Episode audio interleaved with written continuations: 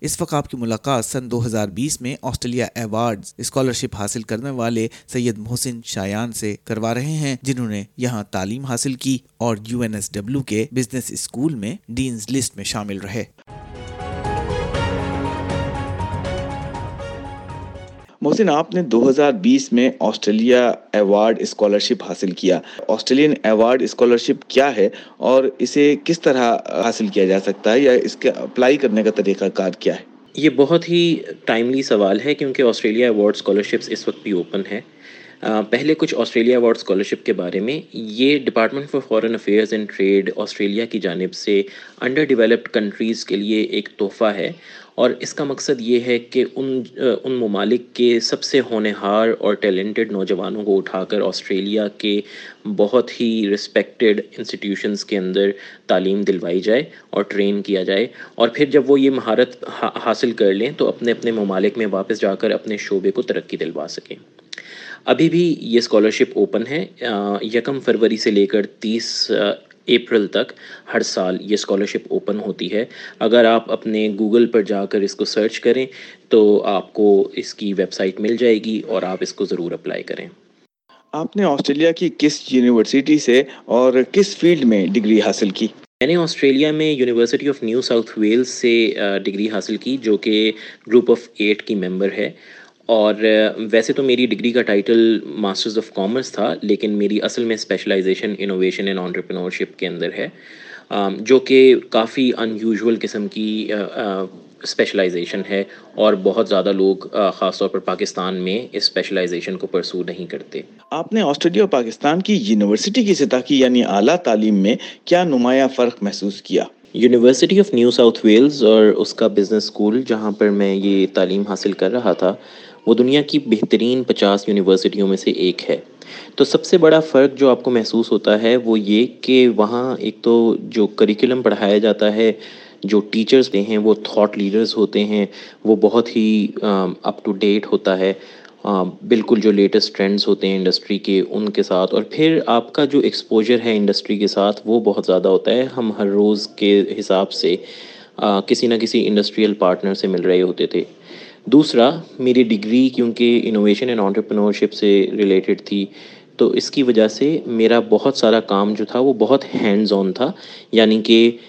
مجھے یہ سکھایا جاتا تھا کہ میں کس طرح سے بالکل اسٹارٹ سے اپنے بزنس کو لے کر چل سکتا ہوں اور اس کو آگے گرو کر سکتا ہوں۔ اور پھر مجھے مختلف بزنسز کے ساتھ بھی اٹیچ کیا جاتا تھا کہ تاکہ میں اس تمام چیز کو جو میں نے کانسیپٹ کے لیول پر ایک سیکھی ہے اس کو امپلیمنٹ کر سکوں۔ تو یہ تمام اپرچونیٹیز میرے خیال میں ان، اس ایجوکیشن سسٹم کو ممتاز کرتی ہیں، کیونکہ یہاں ہم بہت ساری چیزیں یونیورسٹی لیول پر پڑھ تو لیتے ہیں، لیکن ان کو پھر اس طرح امپلیمنٹ کرنے کا موقع نہیں مل پاتا، کیونکہ انڈسٹری اکیڈیمیا کے اندر ایک بہت ڈسٹنس محسوس ہوتا ہے پاکستان میں۔ آسٹریلیا سے حاصل کیا ہوا تعلیمی تجربہ آپ کے لیے پاکستان جیسے ملک میں کتنا کارآمد رہا اور پاکستان میں اس طرح کے تعلیمی تجربے کو امپلیمنٹ کرنا کتنا چیلنجنگ رہا؟ آسٹریلیا میں بزنس ڈگری کے دوران اور وہاں کے بزنسز کے ساتھ کام کر کے جو چیزیں سیکھتے ہیں ان کو پاکستان میں امپلیمنٹ کرنے میں سب سے بڑا چیلنج یہ ہے کہ یہاں کا بزنس انوائرمنٹ ابھی آسٹریلین بزنس انوائرمنٹ سے تھوڑا پیچھے ہے اور شاید ہمیں وہاں تک پہنچنے میں تھوڑا عرصہ لگ جائے۔ پاکستان کے اندر سب سے پہلی چیز یہ ہوتی ہے کہ آپ اگر اپنی سی وی کو صرف دو تین پوزیشنوں تک لمٹ کر کے بھیج دیں تو یہاں پر کوئی اس طرح سیریس نہیں نہیں لیتا آپ کی سی وی کو۔ جبکہ آسٹریلیا میں ہمیں سکھایا جاتا تھا کہ آپ جس بھی پوزیشن پر اپلائی کر رہے ہیں، اس سے ریلیٹڈ دو تین پوزیشنس کو ہائی لائٹ کر کے بس بھیج دیجیے اور اپنے ریزیومے کو کافی شارٹ رکھیں۔ تو یہ سب سے پہلا فرق ہے۔ پھر دوسرا، ہمیں وہاں سکھایا جاتا تھا کہ جب بھی آپ نے سی وی پہ اپلائی کر دیا تو آپ یہاں پر اس معاملے کو چھوڑ مت دیجیے آپ اس جا کر دیکھیے کہ کس نے یہ پوسٹ کیا تھا اور پھر ان کو میسیج کریے اور ان سے پوچھیے کہ وہ کس طرح کے کینڈیڈیٹ کو چاہ رہے ہیں اور آپ ان کے ساتھ ایک کانورسیشن میں انگیج کریں۔ اگر آپ کو انٹرویو کی کال آ جاتی ہے تو آپ ان سے یہ جاننے کی کوشش کریں کہ آپ کا انٹرویو کیا ہوگا، آپ ان سے انگیج کریں تاکہ آپ کو جب آپ ان کے ساتھ جا کر انٹرویو میں بیٹھے ہوئے ہوں، تو ایک ہچکچاہٹ محسوس نہ ہو رہی ہو، آپ ایک اچھی کانورسیشن کر سکیں۔ یہ سب کچھ آپ پاکستان میں نہیں کر سکتے۔ اگر آپ پاکستان میں اس طرح سے لوگوں کو ریچ آؤٹ کرنے کی کوشش کریں گے، تو وہ یہ سمجھتے ہیں کہ آپ شاید ہائرنگ کے پروسیس پر کچھ اس کو متاثر کرنے کی کوشش کر رہے ہیں اس پہ، اس کو انفلوئنس کرنے کی کوشش کر رہے ہیں۔ تو یہ کچھ بڑے مسائل ہیں جو کہ آپ کو محسوس ہوتے ہیں۔ اس کے علاوہ بھی جب آپ کام کرنا شروع کر دیں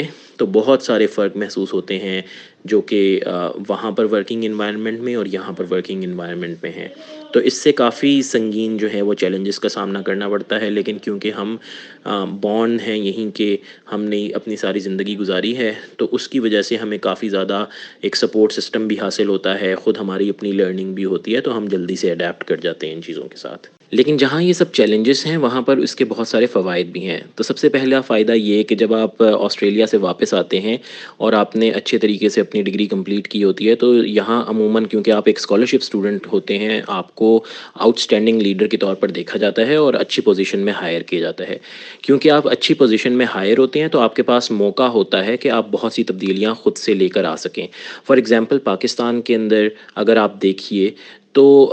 بہت سے جو ایچ آر پروسیسز ہیں، ان میں فوکس نہیں ہوتا اپنی ٹیم کی اپ اسکلنگ پہ، ان کی ٹریننگ پہ۔ لیکن جب آپ وہاں سے آتے ہیں تو آپ خود سے یہ تبدیلی لے کر آ سکتے ہیں کہ آپ کوئی لرننگ کا خاص ڈے رکھیں جس میں آپ کی اپنی ٹیم اور آپ خود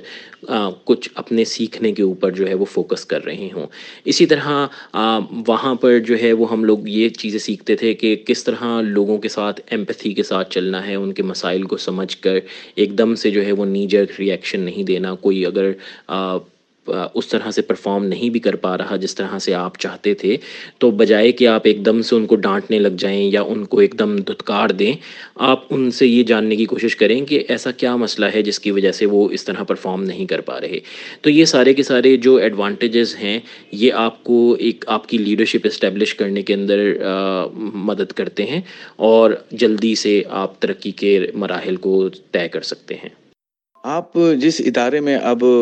کام کر رہے ہیں، اس کے بارے میں بھی کچھ سننے والوں کو بتائیے اور یہ بھی بتائیے کہ پاکستانیوں کے لیے اس طرح کے شعبے میں تعلیم حاصل کر کے کس طرح کے پاکستان میں مواقع موجود ہیں؟ میں جس ادارے میں ابھی کام کر رہا ہوں، اس کا نام ہے نیشنل انکیوبیشن سینٹر۔ یہ منسٹری آف آئی ٹی کے ذیلی ایک ادارہ ہے جس کو پبلک پرائیویٹ پارٹنرشپ کے تحت بنایا گیا ہے۔ یہ بہت ہی ایک انٹرسٹنگ ادارہ ہے کیونکہ یہاں پر ہم اسٹارٹ اپس کو انکیوبیٹ کرتے ہیں۔ وہ نئی نوجوانان جو کہ کچھ اپنے تعین کرنا چاہ رہے ہیں کچھ اپنے ہاتھ سے بنانا چاہ رہے ہیں، ہم ان کی ٹیکنیکل سپورٹ کرتے ہیں اور ان کو وہ بزنسز گرو کرنے میں مدد کرتے ہیں۔ یہاں پر کیونکہ میری اسپیشلائزیشن بھی انوویشن اینڈ آنٹرپرنورشپ کے اندر تھی، جس کے اندر میں نے یہی سیکھا تھا کہ کس طرح سے بزنسز کو بنایا جاتا ہے اور پھر ان کو بڑھایا جاتا ہے، تو یہ بہت ہی میرے کام سے ریلیونٹ ہے۔ اور اس کے ساتھ ساتھ ایک بہت ہی میں کہوں گا کہ پاکستان کے لحاظ سے ایک فارورڈ تھنکنگ قسم کا ادارہ ہے، جس کے اندر وہ بیوروکریسی نہیں ہے، وہ اس طرح سے آپ کے کام پہ قدغن نہیں لگائی جاتی، آپ کو بہت سارے اپروولس نہیں لینے پڑتے، بلکہ اگر آپ کچھ کام کرنا چاہتے ہیں تو آپ کو سپورٹ اویلیبل ہوتی ہے، آپ خود سے آگے بڑھ کر وہ کام کریں۔ اور لیڈرشپ لیں، اس چیز کے بہت سارے مواقع حاصل ہوتے ہیں اور اس کو اپریشیٹ بھی کیا جاتا ہے ساری ٹیم کی طرف سے۔ تو میں آپ سب کو یہ کہوں گا کہ آپ جس بھی حیثیت میں آسٹریلیا میں ہیں آپ اگر بزنس پرسن ہیں وہاں پر تو ہم آپ کے ساتھ پارٹنر کرنا چاہتے ہیں۔ ہم آپ کو چاہیں گے کہ آپ ہم تک ریچ آؤٹ کریں ہماری ویب سائٹ کے تھرو ہمارے سوشل میڈیا کے تھرو